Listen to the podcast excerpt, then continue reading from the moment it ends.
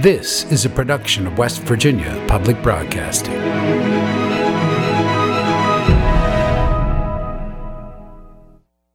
Support for the legislature today is provided by Marshall University, committed to teaching, research, and professional training with degree programs in multiple locations and online. More about the Marshall family at marshall.edu.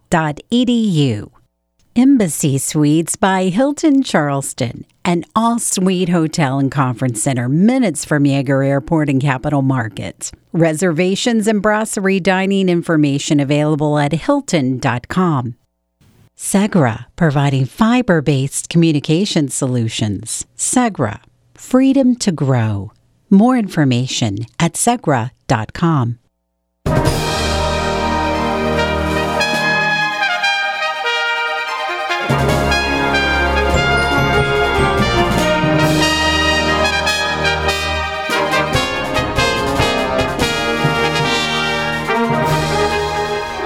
Welcome back to the legislature today. I'm Bob Brunner. Thanks for joining us.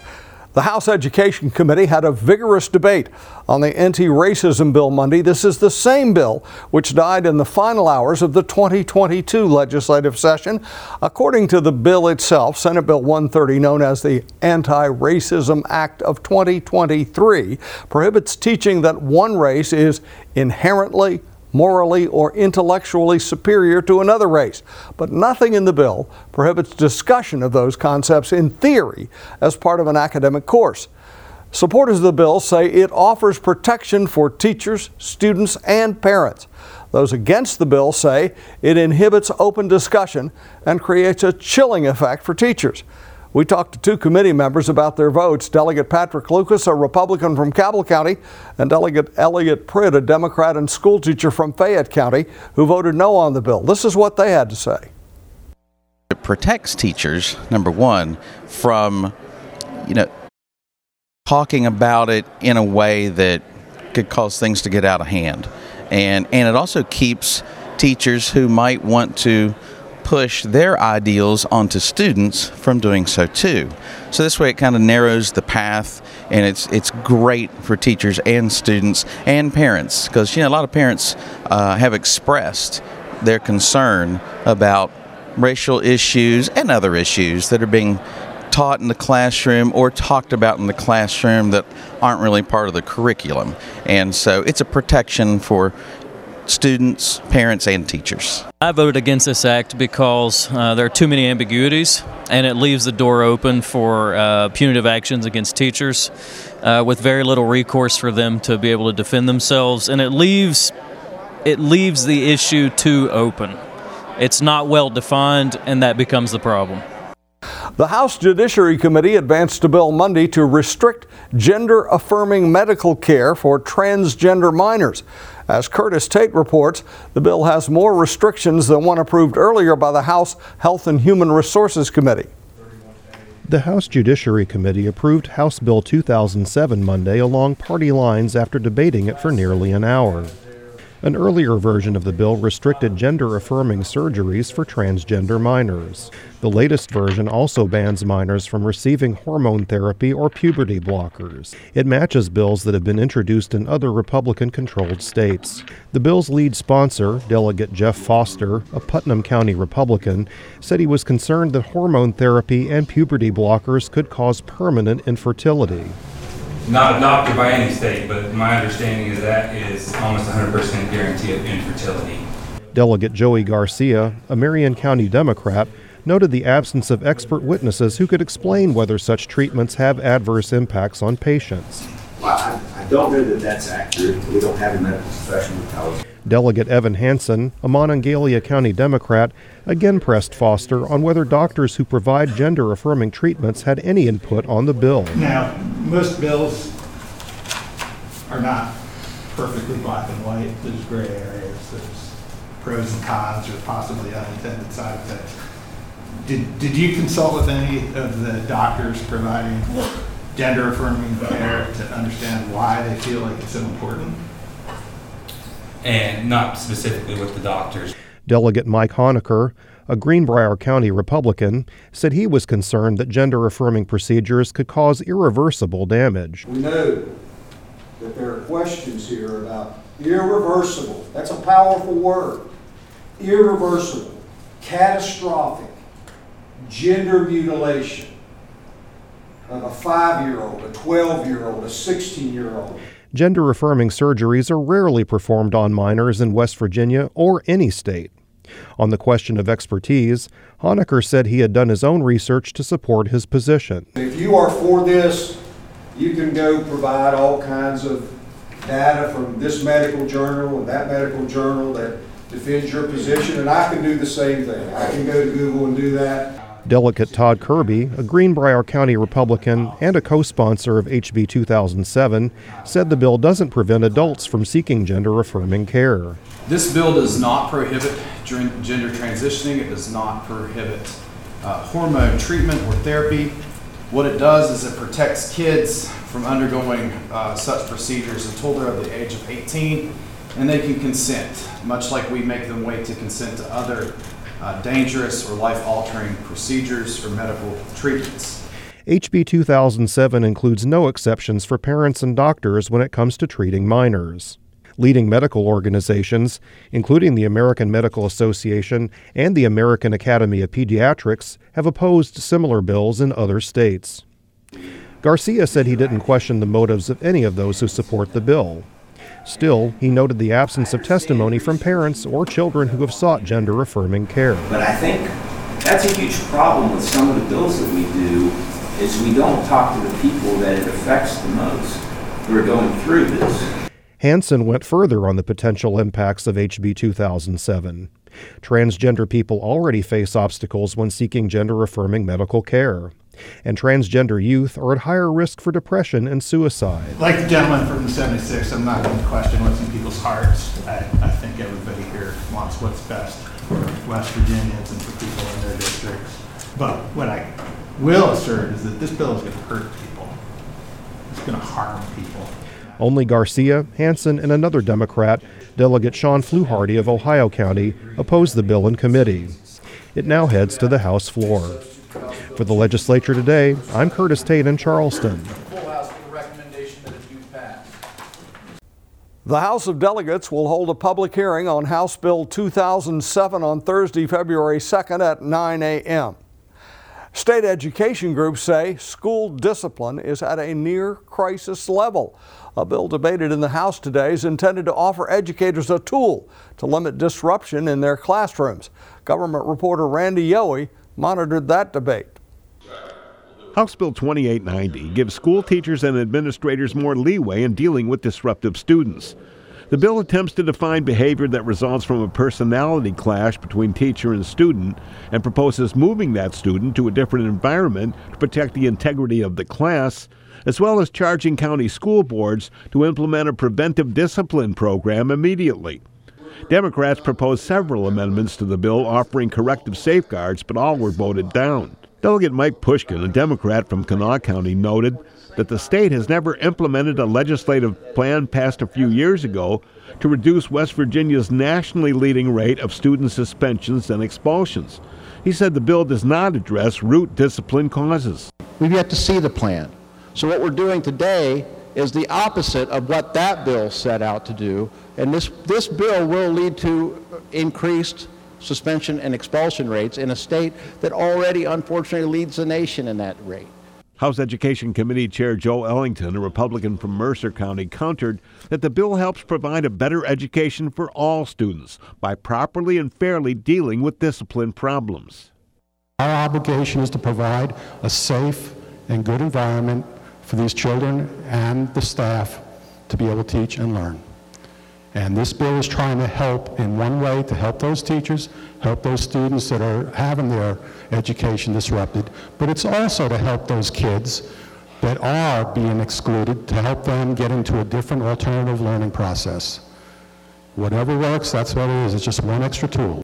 House Bill 2890, modifying school discipline, passed with a 79 16 vote and now goes to the Senate for consideration. For the legislature today, I'm Randy Yohe.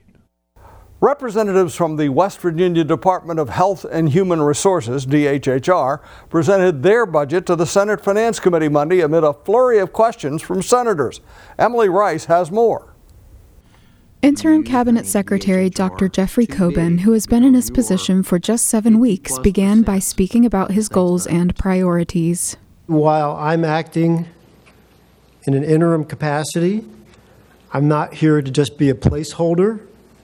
We need to take action to optimize the critical services that we provide to West Virginia's most vulnerable populations, and I'm committed to making decisions and moving forward with new initiatives. In November 2022, the McChrystal Report was released, calling for overcoming funding obstacles, improving technology resources, and answering pervasive workforce challenges. The DHHR reported their current overall vacancy rate at 24%, noting the COVID 19 pandemic put a strain on an already stretched system. The DHHR is a multi billion dollar agency with myriad departments under its umbrella. There are many who want to see it reorganized.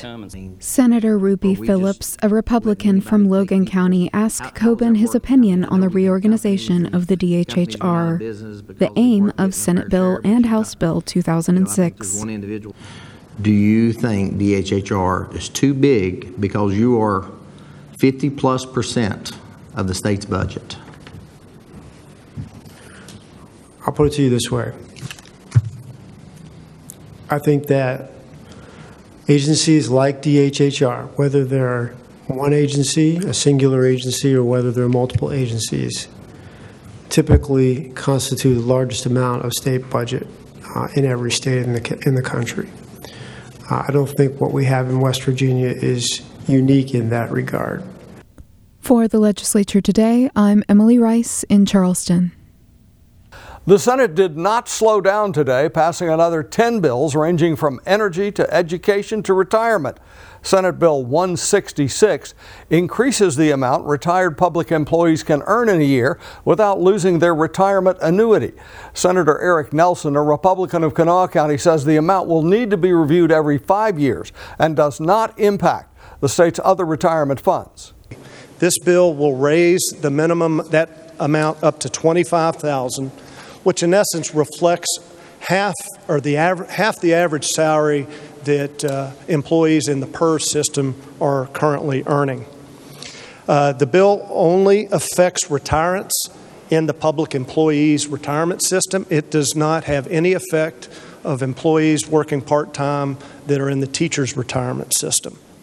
Lawmakers have discussed encouraging retirees to return to work to help shore up some of the state's labor shortfall. The bill passed unanimously with no debate. Three bills originating from the Senate Education Committee also passed. Senate Bill 306 establishes the Summer Feeding for All program to study statewide efforts to feed students when they're out of school. Senator Mike Woelfel, a Democrat of Cabell County, stood in support of the bill. Childhood uh, hunger is very real in America, and it's certainly very real in West Virginia. What we run into in the in, in the actual practice of this is certain areas are full of nonprofits and just good-hearted people that are out here making sure our kids are fed during the summer. But in some areas, like where I live, that's pervasive. In fact, we may have too much food from time to time. But there are pockets in the state that are still underserved, and those, those little guys go hungry during the summer. They really do. And what this bill really essentially comes down to is there will be, uh, there will be an opportunity for us to learn, each county to learn from a different county, and make sure that there are no pockets of hunger for children during the summer. Um, it's just a really, it's a comprehensive plan instead of our hodgepodge. Uh, that we've had in the past and uh, appreciate it. Senate Bill 306 was the only bill that did not pass unanimously Tuesday. Senator Robert Karnes, a Republican of Randolph County, was the sole dissenting vote. Three other bills all originated at the request of the state's tax commissioner. Most notable of the three, Senate Bill 444, closes the West Virginia Future Fund. Senator Eric Tarr, a Republican of Putnam County and chair of the Senate Finance Committee, says the fund had no money in it and was functionally already defunct.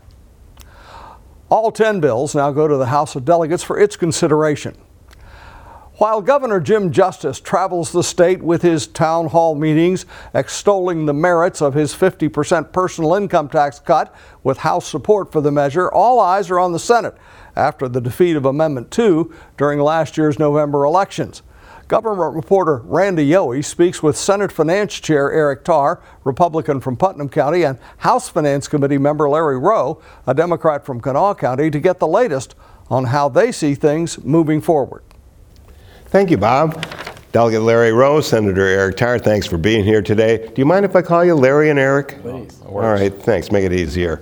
Let's just start out. What should be the overall intrinsic legislative goals in tax reform? Eric, I'll start with you.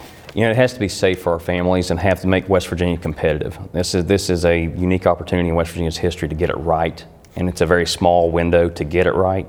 And so, looking at tax policy, we need to have something that's sustainable, safe, comprehensive, and competitive. Larry? Well, I, I, I, certainly don't disagree with that. But I, I, think, you know, after, after eight years of legislative leadership by this, this leadership team, it's about time that we provided a tax break for, for working families. We've done a little bit for retirees but, and, and a bunch for businesses, but now it's time to look at working families and give them a break. And I think that we also have to be careful that whatever the amount of the, of the budget cut is, that it's not so deep that it affects services, as Chairman Tarr has told us. Larry, explain how House Bill 2526, 50% personal income tax cut, would work and its basic merits. I know that the Democrats went along with the House Republicans and passed this. Uh, bottom line it for me. Well, I, I, think the real problem is that it's about, well, I, I, don't have the exact figure, at 1.3, 1.4 billion dollars. I mean, it's a high percentage of what our, our total revenues are for the, the general revenue. And uh, I think it creates a real danger. But the problem is it's not fair. It, it cuts everybody's uh, tax by half, which means that somebody who's a million dollar filer is going to get a 350, uh, I'm sorry, is going to get a $32,500 cut, whereas somebody who, who makes uh, uh, say uh, $80,000 uh, uh, would, would get a, a break of $4,000. And what the, the plan that we proposed in the House for as Democrats was that we would zero out the tax on all income brackets below 80,000 and keep the tax, the present tax of 6.5 on the higher income earners. It's a fair tax, it could be done. And we could step it in if there's concern and there is great concern about the overall impact of the budget. We could step it in at 40,000 income first year, see how that goes. That would cost us about 880 million dollars, uh, much about half of what the governor's plan does, and it gets money into the hands of, of homeowners and, and folks who will spend that money in their communities. Now, that was voted down by the overall House, and a lot of you Democrats did join in to 50%. Eric, let's take a look at, I mean, you've said the DOA, that's no go from the start, and you and I have talked before, and we're waiting for the Senate to prepare their to present their plan. We're wondering why it hasn't come out. You've told me before that it's basically Amendment 2 in rebate form. Is that the bottom line? It's one of the plans we're looking at here. It's not necessarily the bottom line. There's several ways to approach it. One of the reasons that we're kind of being very patient with what we're looking at is the spending priorities. As you know, right now we're going through our bu- budget hearings, and before you go in and you do take take on an astronomical tax cut like the governor suggested, it takes away $1.084 billion in fiscal year 24 and then increases by his numbers on his base budget, or base budget, by 5.3%, which is nearly $250 million. Those create inverse lines. It means your, your revenue starts to cross your expense line. And you can't do that in your home, and you can't do that here in West Virginia. And so when we're looking at it, one of the things that that really puts a magnifying glass on is then we need to figure out where spending is. So when he's suggesting this increase, we want to know is this all of it? Is this all the increase that's going to happen? Because, as you know, the governor can change his revenue estimate at any time. And, and we do not want to create a situation where we've cut so deep and then you find spending get out of control. And so right now we have to look at that very closely. So I mean, can you give us a hint on when you're going to deliver that and what the highlights will be? Will it be? Well, I can tell you one thing is, is when we're not in a hurry. I'll tell you as much as conversation's been around this, and the reason we're not in a hurry is that anything that we would do doesn't get implemented at the very earliest till July. So as, as far as I'm concerned, it doesn't have to happen this session if it uh, if we don't if it's yeah. it's a matter of getting it right more so than how fast you get it done in a session. And I tell you what, this is, this is major, major, major opportunity for West Virginia. If done wrong, as the governor's proposed it, it's a major, major risk for the families of West Virginia. So I think getting it right is more important than expedience, and we've got a little time to get it right. Might not even be this session. Larry, we're looking at the surplus, and, and then and the governor keeps talking about his surplus, but then you start looking at the millions of dollars needed to fix roads, to hire correction officers, teacher pay raises, PEIA, 100 million for early childhood education initiatives. All those hundreds of millions add up, don't they? Will we have the money with a 50% personal income tax pay for those things that we need? Well, the thing is, is that we've we've got to base it on numbers that are, are that are real and not not the stimulus monies that we've gotten, not the, the federal funds, that uh, infrastructure. We've got to, to use those funds for those projects, but we can't sustain a budget. Just as the chairman said, we can't sustain uh, a hundred and, I mean, a 1.8 billion dollar uh, cut to the budget. I mean, those just aren't real numbers. And, and I think in our plan, what we do is we allow people to have some hope that there would be increases in, in the, uh, uh, that the taxes would decrease as, as we uh, drop the, the different brackets. And when we move up to $80,000, that's $4,000 a year savings to people. That money all goes back into the into the regular economy. The high the high earners are not going to spend thirty two thousand dollars at the local grocery store. They're going to spend that in their stock portfolios. So it's a different concept. Uh, who gets help makes a huge difference. And just as the chairman said, it, it's got to be done strategically so that, that we use the bonus monies that we have now, but we don't count on them being there. Now, I would point out that the Teachers Retirement Fund will be paid up in full in, in 2034. Now, that seems like a long way off, but that's $400 million, you know. So, the, as the chair says, we've got some opportunities if we stage this out and we do it strategic. Now, is it all moot if everybody's not on the same sheet of music, the, leg- the, the executive, uh, the House, and the Senate?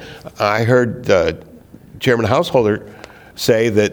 Um, everybody that you guys were meeting at the governor's mansion, uh, Senate leaders with the governor uh, weekly. So there is communication. We met with the governor once. We met with his staff twice since session started. So he was there for the first time. Um, no, you don't need all three people in the same table, same place. We, what we need is the House and the Senate in the same place. Okay. You know, we have mega majorities both in the House and in the Senate. So we have 31 out of 34 in the Senate. You have 88 out of 100 over in the House. The governor is a lame duck governor with two years left. He's more worried about a campaign for Senate than he is practical policy, and he's made that very evident. He's made, made that very evident with his little road tour he's doing. He should be here. If he cared about this policy, he would be here, not out campaigning across the state right now while we're in session on this issue. So I don't think it's as important as he's making it out to be to him as much as the media is important to him. So as for us, the legislature could go out, pass whatever we decide to pass. His opinion wouldn't matter. Hmm. And I think that he's demonstrated that relying heavily on his opinion would be risky. Can, can, can, can the Senate and the House come to some kind of agreement, do you think? Oh, I think easily. I'm just hoping that if we that what we do is a is a tax cut where we zero out the state income tax for the lower brackets and, and with a plan that we go to up to $80,000. That would be 72% of all West Virginia families would, would get a zero tax bill for state income tax. Now that, that can be costly and that's why you might want, we might want to stage it in. I'm hoping that uh, the idea with the Democrats in the House is that we're speaking to the to the Senate rather than than uh, uh, to the governor because I think he's made up his mind. Okay. So we're hoping that the Senate will come along and look at the numbers that we're presenting and see that we can, for the first time in eight years, we can provide real tax relief to, to, to regular earners. Well, we'll see what happens. Eric, Larry, thanks for being here today. Oh, thanks for having us on. Thank you, sir. Thanks for that, Randy. Tune into the legislature today, Monday through Friday at 6. We'll have more news and interviews from the 2023 legislative session. And remember, West Virginia Public Broadcasting is covering the session daily in our radio news program, West Virginia Morning, and on our news site at wvpublic.org. We also broadcast the daily floor sessions of both the House and Senate on the West Virginia channel, and we stream those on YouTube as well. I'm Bob Brunner. Thanks for joining us. Have a great evening.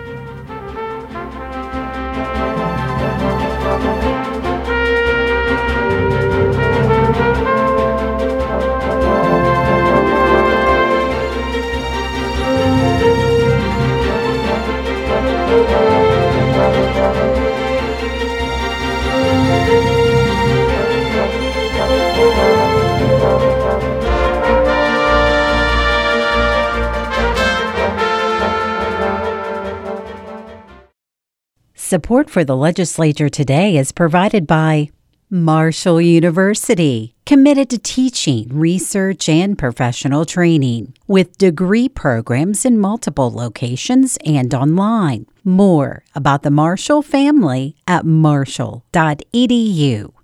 Embassy Suites by Hilton Charleston, an all suite hotel and conference center minutes from Yeager Airport and Capitol Market. Reservations and brasserie dining information available at Hilton.com.